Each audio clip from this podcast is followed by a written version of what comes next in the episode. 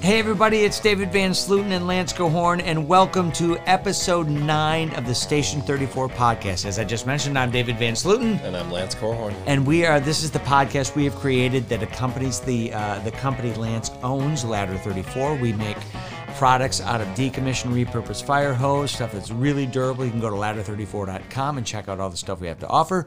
But as we said, we are both full time firefighters, so we were very interested in starting a podcast and talking to people from all over the country who come from different types of fire departments, talk to them about the challenges they faces. Uh, the challenges they may have with recruiting, training, responding, all sorts of different things that they have to go through on a daily basis. So today we have a very special guest. He is a firefighter and an engineer with the Ronks Fire Company in Ronks, Pennsylvania. Please welcome Brian Clark to Station 34. Hi, Brian. Hey, David. Hi, Lance. How you guys doing this afternoon? Doing well. We are doing very well. Uh, awesome. First of all, let's talk to you about uh, who you are and your career in the fire service. Where did you start? How did you end up at Ronks? Have you always been with Ronks? So, so take us through that of, of your your life in the fire service. Wow. Okay. Where should I begin? Um, basically, I I'm a second generation firefighter. Uh, my dad's done it for many many years. Uh, I've had a uncle um, on my mom's side. He was a member of the exact same firehouse, the Ronks Fire Company, which I belong and my dad belonged to as well.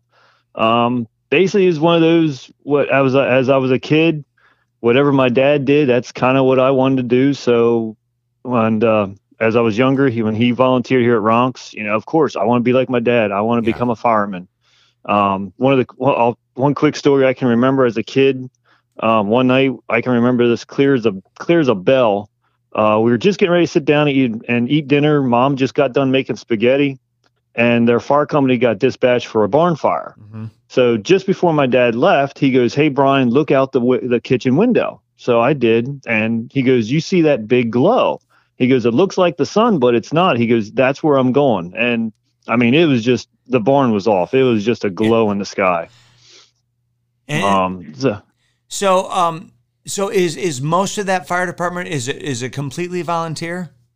Yes, we are 100% volunteer. Okay, and and uh, uh, I can tell you, Lance and I love talking to people from volunteer fire companies because uh, he and I are both full time firefighters, but what people don't realize is that uh, the building you're running into is just as hot as the building he and I are running into.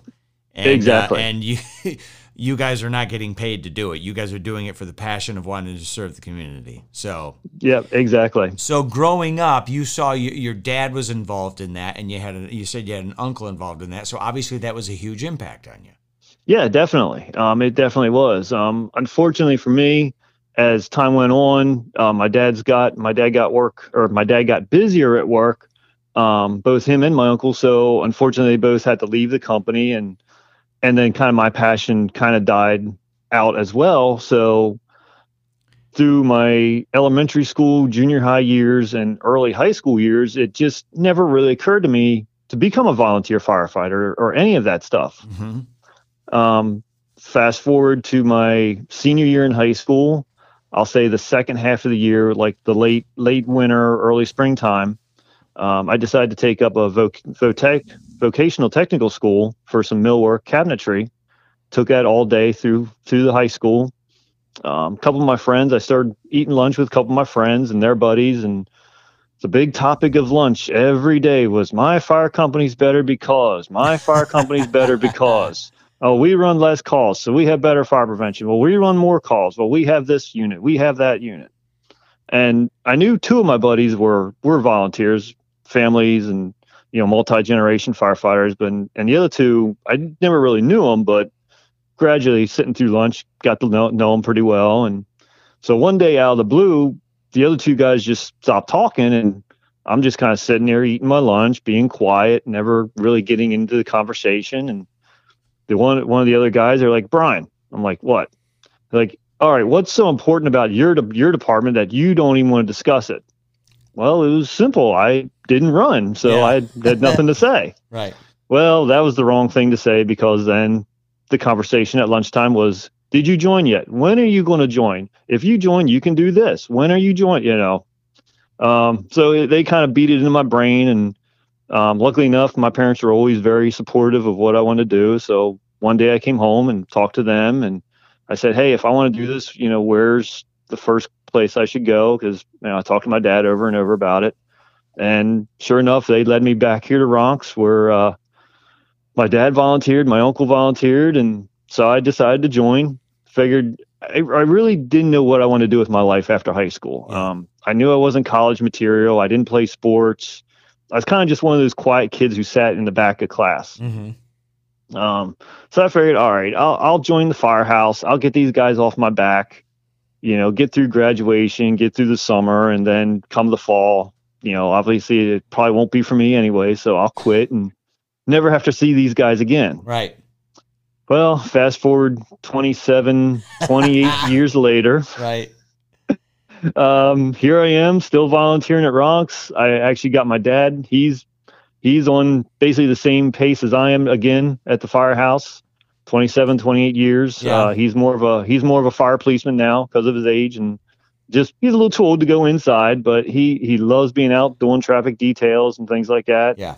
Um, even my same uncle, I actually had him back involved there for a number number of years again. So it was nice to have the whole family back together again, doing what we love. Right. Well, I think that's a pretty common story. I know that's part of my story too, and I think maybe Lance a little bit too is when I joined. Just uh, you know, I've only been in the fire service for four years now, but when I first joined, um, it was one of those things where I think, well, I think I'm going to like this, and then you get in there and you're like, I love this. So Yeah, So that sounds, you know, similar to what you're, you're talking about. That you just kind of almost did it out of pure pressure to get a couple buddies to stop ribbing you, and then all of a sudden, you know, boom, you're Oh, oh, yeah, I mean, years. Yeah, yeah. The the number of committees I've been in, involved with here at the firehouse. I've um, get I've been to. Wisconsin.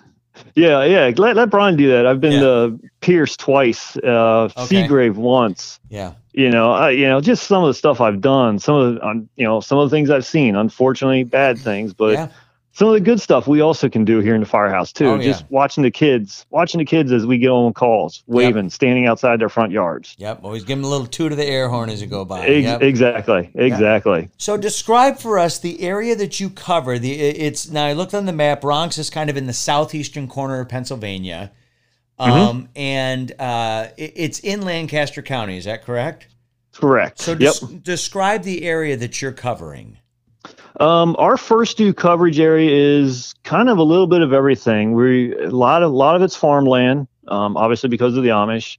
Um, but we do have the residential areas. Uh, we have mercantile. We've got a couple big shopping centers in our first due. Mm-hmm. Um, we've got uh, it's a uh, it's it's actually called American Music Theater. They hold like all kinds of music productions, concerts, Okay. um, things like that. So we, I think we have our total running first due running area is five to six maybe square miles. okay. Um, but a lot of it's like I said, farmland, commercial, residential. Okay. So you're doing obviously uh, you, you're relying on things. I'm, I'm assuming you guys have at least one tender in your in your in your force, and then what's that? No. Oh, I, lo- I love it. No, I love the. Uh, we always got to do the common the terminology. You know, Yeah. you guys say tenders, we say tankers out here in Lancaster County. um, actually, actually, my department is um, the heavy rescue engine engine company, and then we have two mini u, um, utility units. We call them squads out here in Okay. Lancaster.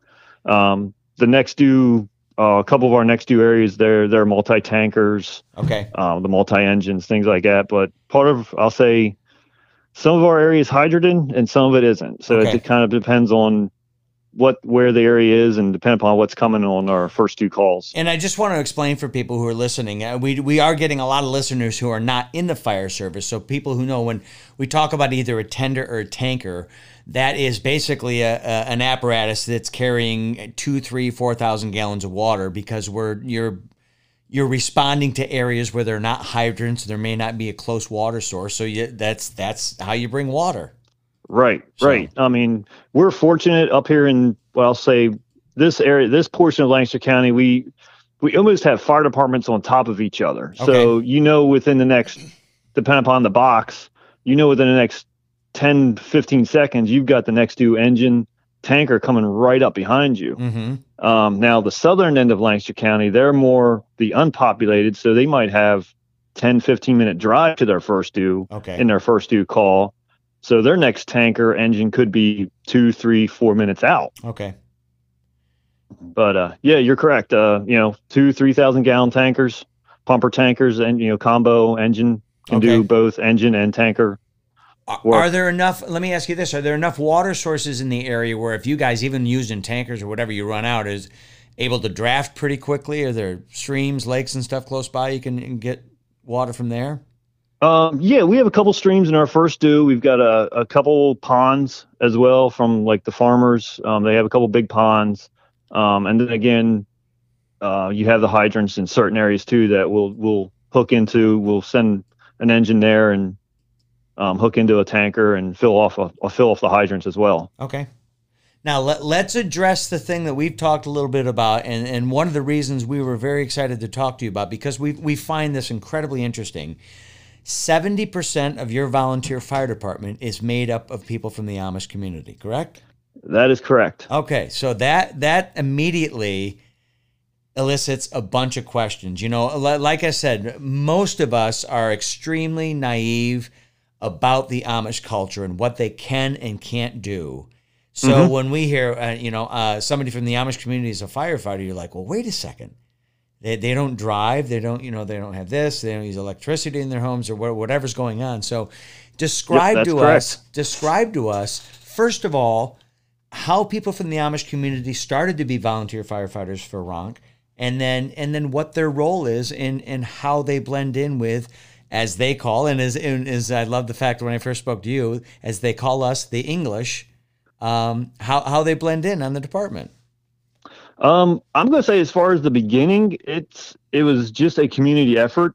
Mm-hmm. um like you know like like we keep saying we're we're right in the heart and soul of the amish community um the back the backyard of the firehouse is actually a huge alfalfa field slash hay field cornfield whatever whatever they plant that year um so really the amish have been um a part of the firehouse ever since the very beginning um from when the firehouse originally started Okay. um When when was So that? it's- When when did your fire department start? We started um, a brief history of the of Ronks Fire Company. I'll give you real quick. Is the the early 1900s hundreds we were uh, organized, um, and then about the 1930s we were inactive, so they disbanded the company. And then probably the I'll say the late 1940s is when the company was reorganized, and we've been going strong ever since. Okay. Very Um, good. so you figure, go ahead. No, I, I just said very good. That's great. Yeah. So okay, so the the the back of the the firehouse is adjacent to an Amish uh, an Amish field where they do a, a lot of their farming. But as far as as far as folks from that community coming in the to the fire department, does that start right away, like in the 40s when you guys were starting back up? Uh, I'm going to say yes. I don't know a whole lot. I, I'll be honest with you. I don't really know a whole lot of the history of the Amish and the firehouse. Um, I know they've been a very, very big support of the firehouse through throughout the years. Mm-hmm. Um, and there again, it's the the Amish guys at the firehouse. They're multi generation. Okay. Um, we we've had fathers, sons, grandfathers. You know, we've had two, three generations of of the Amish community in the firehouse at one time. Okay. So so tell us about some of the things that uh, I don't want to say obstacles, but just some of the things that you have to do differently when there are people from a community like that who are working with you on the, that something different than what you know most fire departments may deal with and how they how they handle situations. Right. Um, basically, a lot of it has to do with the training. Mhm. Um, as far as them getting to the firehouse, um, you will. We have a couple of them with living.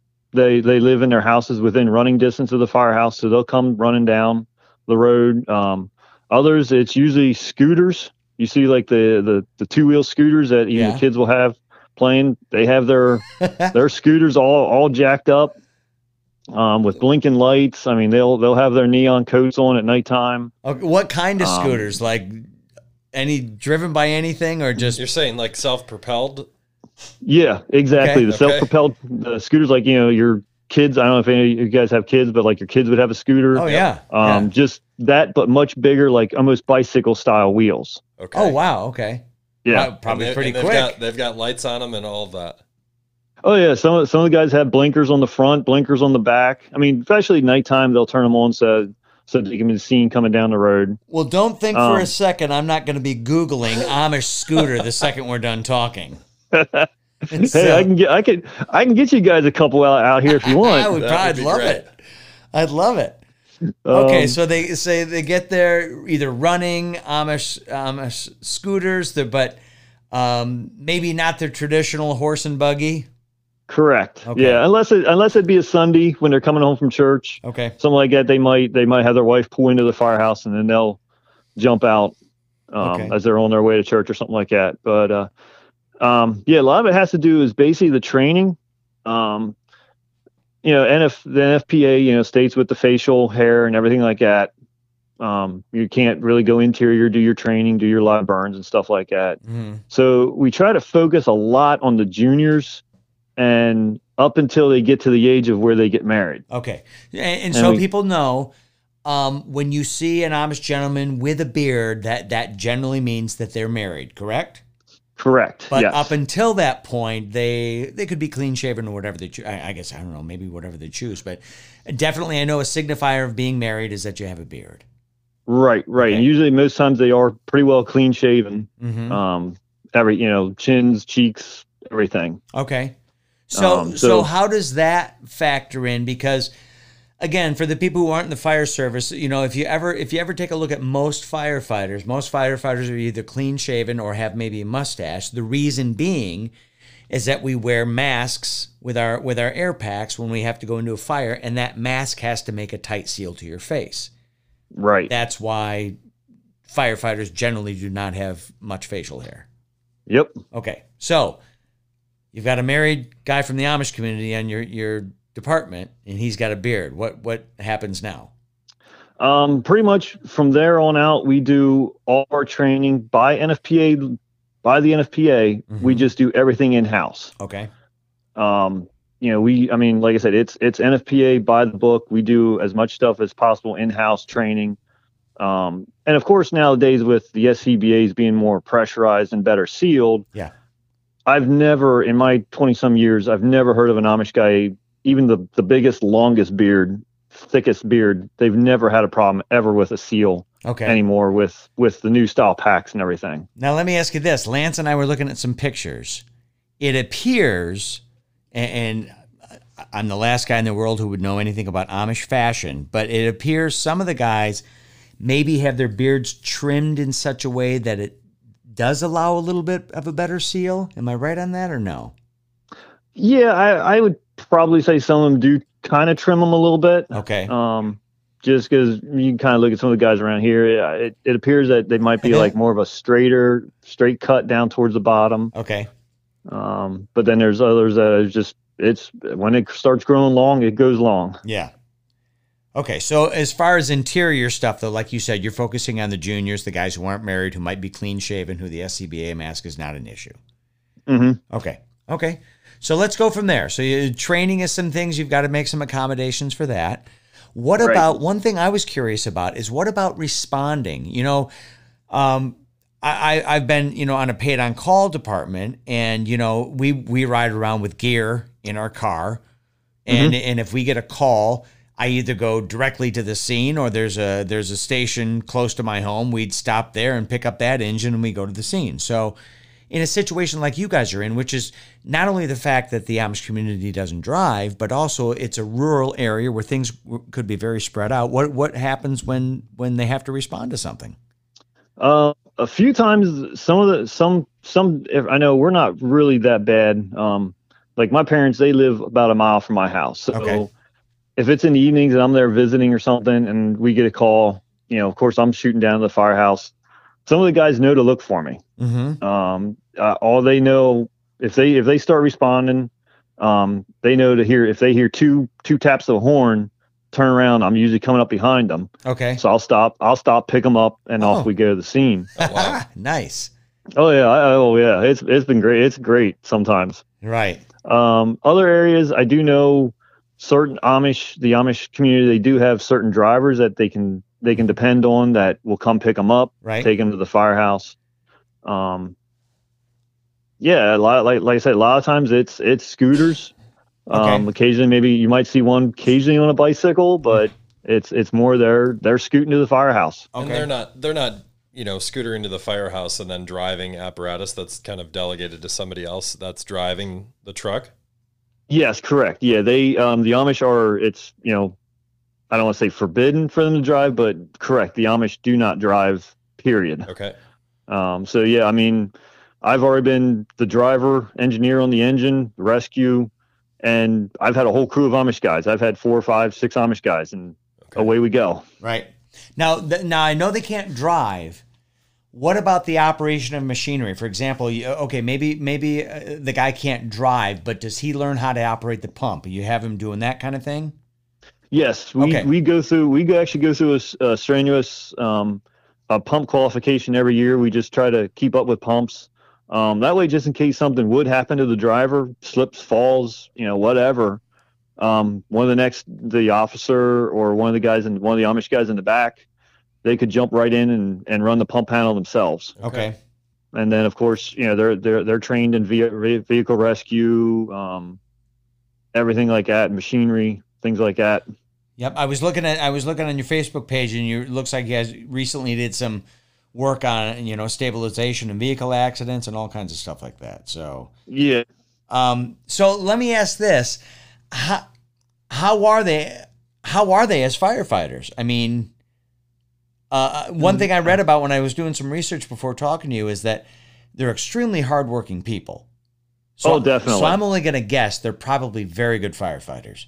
They are some of the top. I I don't want to bust on you, you professionals guys, but there are sometimes I would have I would love to have an engine crew of my Amish guys Uh-huh. uh, over a over an engine crew of paid guys any day. I'm sure. That's great. Um, they are they are the hardest working guys um, that I've I've ever I've had the pleasure of knowing. Um, we've actually gotten we've actually been called a too aggressive. We're just we call us we we admit we're some little hick town fire department, um, but we've actually been called too aggressive because of just our guys. They they get in, they do the job Right. um because they, they they want to get back to their families but they're they're hard working they they get the job done and and if there's nothing to do they would sooner be home and or instead of sitting around holding the grass down but i mean some of our guys if they're not doing something they get antsy and it's just they want to go go go Right.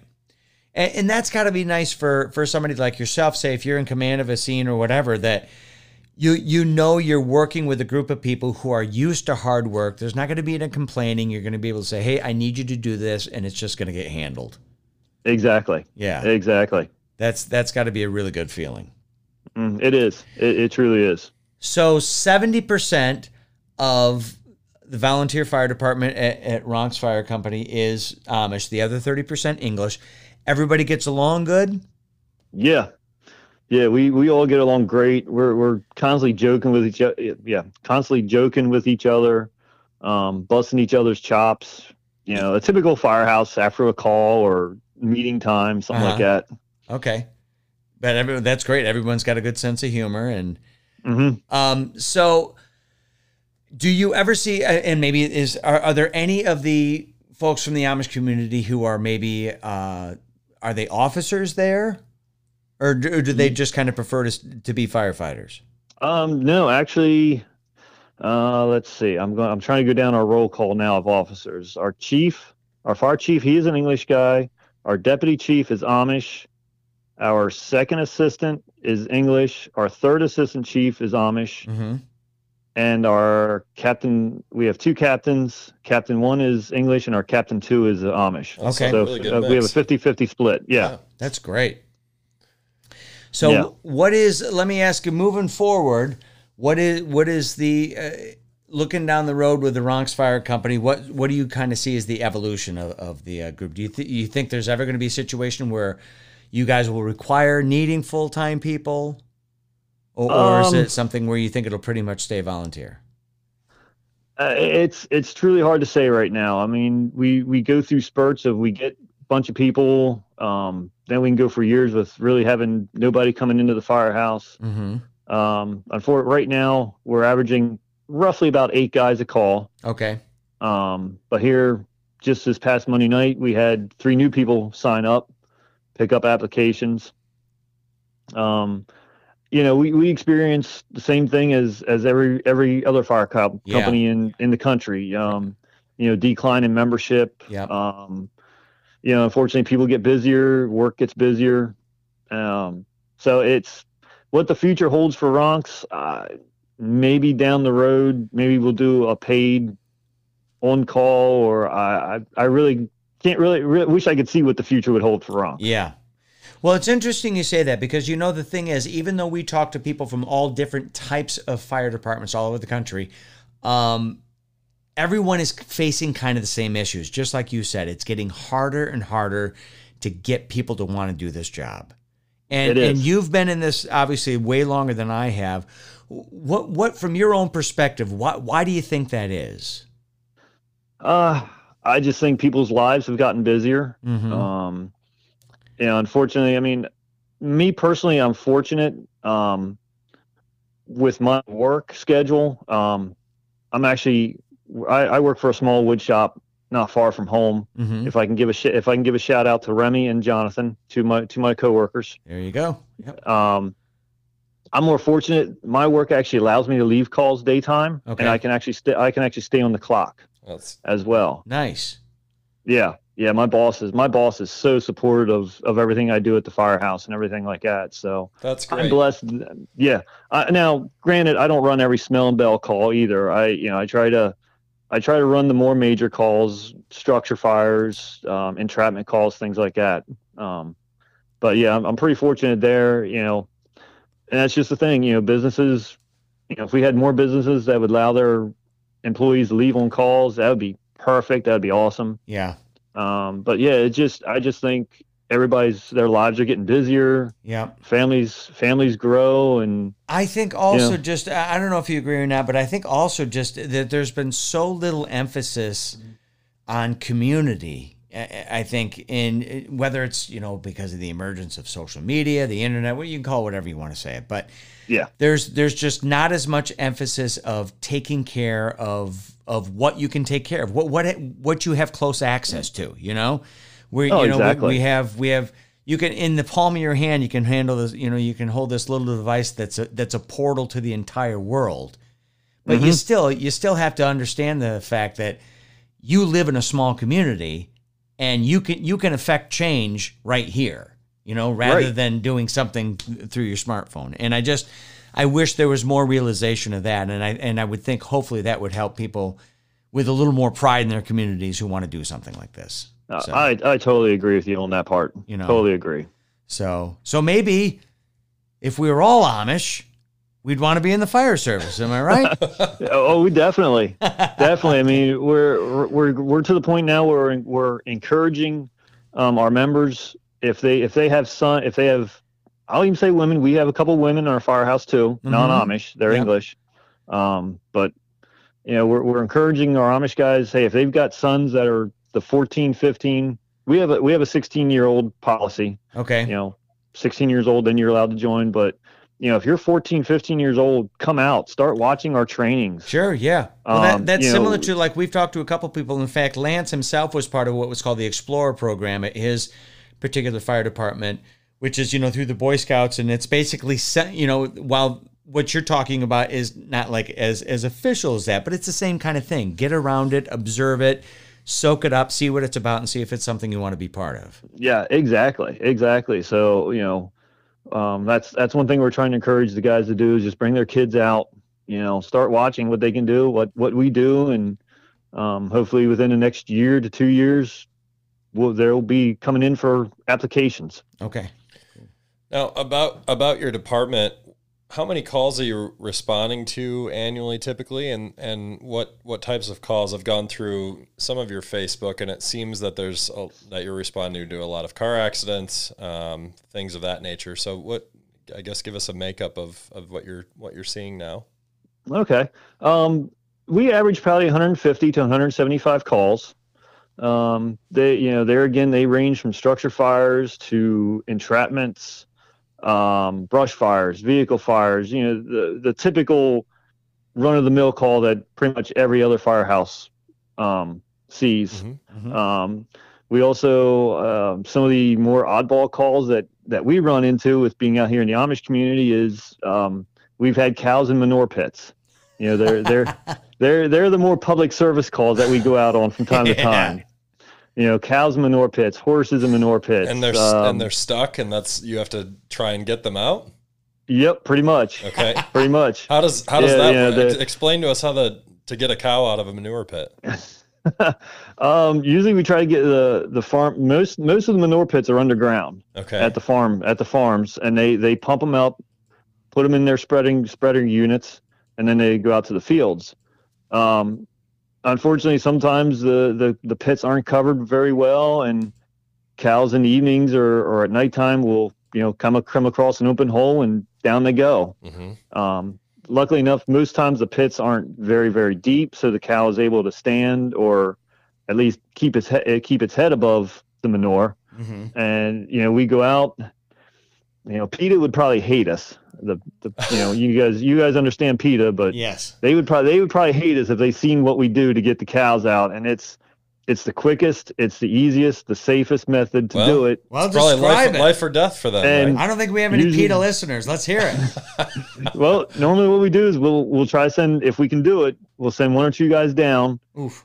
and most times we'll send a get a or or we'll try to last usually sometimes it's the farmer itself will go in the pit too Okay. um, but it's usually just a, a chain and choker around the neck with a, a fork truck or a pettibone whatever the the amish neighbors have and it's around the neck and up through the hole as quick as we can do it Push and pull. with it yeah without putting too much stress on the cow or horse Well, if there's any animal rights activists out there who are going to get upset about this, the other option is you leave the cow in the manure, right? exactly So yep, yep. it's not like it's. I, I'm sure you guys have thought of a, a thousand different ways to do it, and if that's the best way to get them out, that's how you get them out. Yeah, it is. It's you know, it's the safest way. It's you know, and like I said, it's the quickest. Right. Um, you know, we, we've I know, depending upon the pit and everything, we've we've tried to to put straps and and just lift them up carefully through the belt with the belly and stuff like that too. Yeah. Um, but we've done duck rescues, um, uh, up up around our one shopping center. They've got creeks and a couple little creeks and ponds. And, Yeah. You know, the mother duck walks across a storm drain and down goes the baby. So. Yep. Yep. yep. We've had, we've actually had that in the in the township. we've, we've had that too. I got sent a picture about a year ago of somebody holding a five gallon bucket with a bunch of ducklings in it that they had that they had rescued. So Exa- that's us. That's Yep. exactly us. That's that's great. That's great. So now, do you guys do you do medical calls or no? The only time we go out on medical call is if the ambulance will uh, call us for assistance for Okay. lifting or Gotcha. for or for force monitoring. Yeah. Gotcha. Okay. So you Um, have a you have a private ambulance. How how are you? How is your department funded? Uh, we do a lot. Luckily enough, our township does a lot of our funding for us. Um, we get a quarterly allowance from our township. Um, and then of course we're we're constantly looking for whatever grants are out there, state Okay. grants, federal grants, Mhm. um, forestry grants. Um, we we've we've done a fundraiser in the past years. It was actually a chicken corn soup supper and bake sale. Mm-hmm. um, which uh, we've that, that's been going on for oh 50 60 70 years maybe Wow. um, unfortunately with covid-19 it shut us down in, in 2019 Yeah. Um, and then fortunately for us luckily enough i'm actually going to say 2019 was probably the last year we'll, we'll really ever do a, i'll say a chicken corn soup fundraiser. Um, we just we've got some really good people who can who know finances really well. Um, you know we're, we're looking at different we look at different cds in our banks and um, so we do uh, we do we still have a fund drive we send out every year a, Yeah. a yearly fund drive. Um, but that's uh, i'm going to say that's pretty much how how we we raise our money right now um, okay. if we see a piece of equipment if we think we have the funds we'll we'll go for it if not it can wait Yeah. until some funds come available to us Is there anything right now that you need as a department that you're looking to purchase? Uh I'll be honest with you. Right now, we just we just end up we just purchased um, a brand new cutter and spreaders and some attachments to Amkus. Okay. We got we got the new uh, the new battery powered Oh, with nice. the, the with the new Dewalt's the Dewalt Series 60 batteries. Um, so we we actually had to figure out how we were going to pay for that material and Yeah. Some of it's going to come out of our, our general fund, and some will come out of our what we call our, our relief fund. Yeah. Um, You know, I the, think what go ahead. I'm sorry. as far as like as far as like equipment we need right now, it's I think we're we're in really good shape as far Okay. as equipment. Good. What what Yeah. kind of what kind of uh, equipment? Unless uh, you said it, and I I'm, I'm sorry I didn't hear. it, But what kind of older equipment are you replacing with the new cutters and spreaders? Um, right. Well, our one, what what I'll call our squad two. It's sort of a mini pumper rescue fire fleet. It's um, our squad. Sorry, I think I said squad two. It's our squad one. Mm-hmm. Um, we have an older Hurst system on that one. Okay. Um, it's got a, a combi tool, um, a small sp- small pair of rams on that. Um, we're actually going to be getting rid of that system. We're going to be moving a battery powered Hurst combi tool over onto that over onto our squad, and then the new battery powered um, cutter and spreader and everything will go on our heavy rescue. Gotcha. Because at the department I'm at, we've got the battery powered Hurst, and and they replaced some real. We just actually they just hauled out some of the old original Hurst equipment they had that they're going to be auctioning or so. I don't know what they're going to do with it. But boy, you pick up some of that old stuff, and you all you think of is how the heck did they get anything done with this? I, can- I can barely pick this up. Exactly. But Yep. the, so the new stuff is so much more efficient. But so let let's wrap this up and say uh, let let's ask you, Brian Clark, where do you see your fire career heading down? Uh, you, how much longer are you going to do this?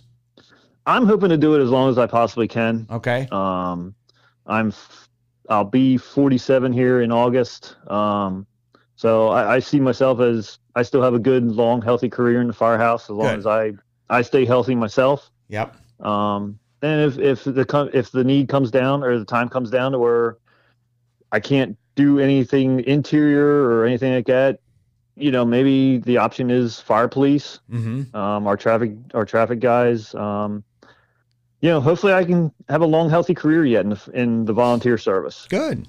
Good.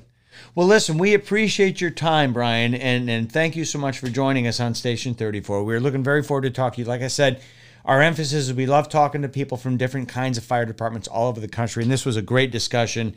You know, kind of getting people, giving people so, uh, a view of again a fire department that works in a rural area, and the fact that your makeup is 70% Amish. That that's certainly something that's very unique, and I love the fact that it that it works so well for you guys. Yeah, So, yeah. so, Brian, thank you very much, and uh, we appreciate your time. And please stay safe. All right. Hey, David, could I give one more shout out? You bet. Yes, sir. Hey, Matt Pfeiffer, Captain 63-2. He's one of our he's a of one of my best friends at a neighboring firehouse. I just Okay. want to give him him a shout out as well. Good. Well, let it So- tell him to listen, and he'll hear his name on there. I'll definitely do it. David Lance, hey, appreciate the call, guys, and uh, you guys stay safe as well. Thank, Thank you you, so Brian. much. All right. Thanks. Yep. Bye bye. Bye bye. Well, there you go, Lance. Ronks Fire Company in pretty Ronks, cool. Pennsylvania. I love the fact that they're just, you know, it's it's just it's a situation where it's it's not just hey we're unique because we've gotten Amish guys to join our. It, it's a community that wants to serve the whole thing, And and, it's that's what it's made up of. And uh, what a great discussion! Very interesting stuff. So. Folks, thanks so much for listening in. This has been episode nine of the Station 34 podcast. I'm David Van Sluten. And Lance Corhorn. And uh, check back every Friday. We'll have new, new episodes. And uh, take care and stay safe.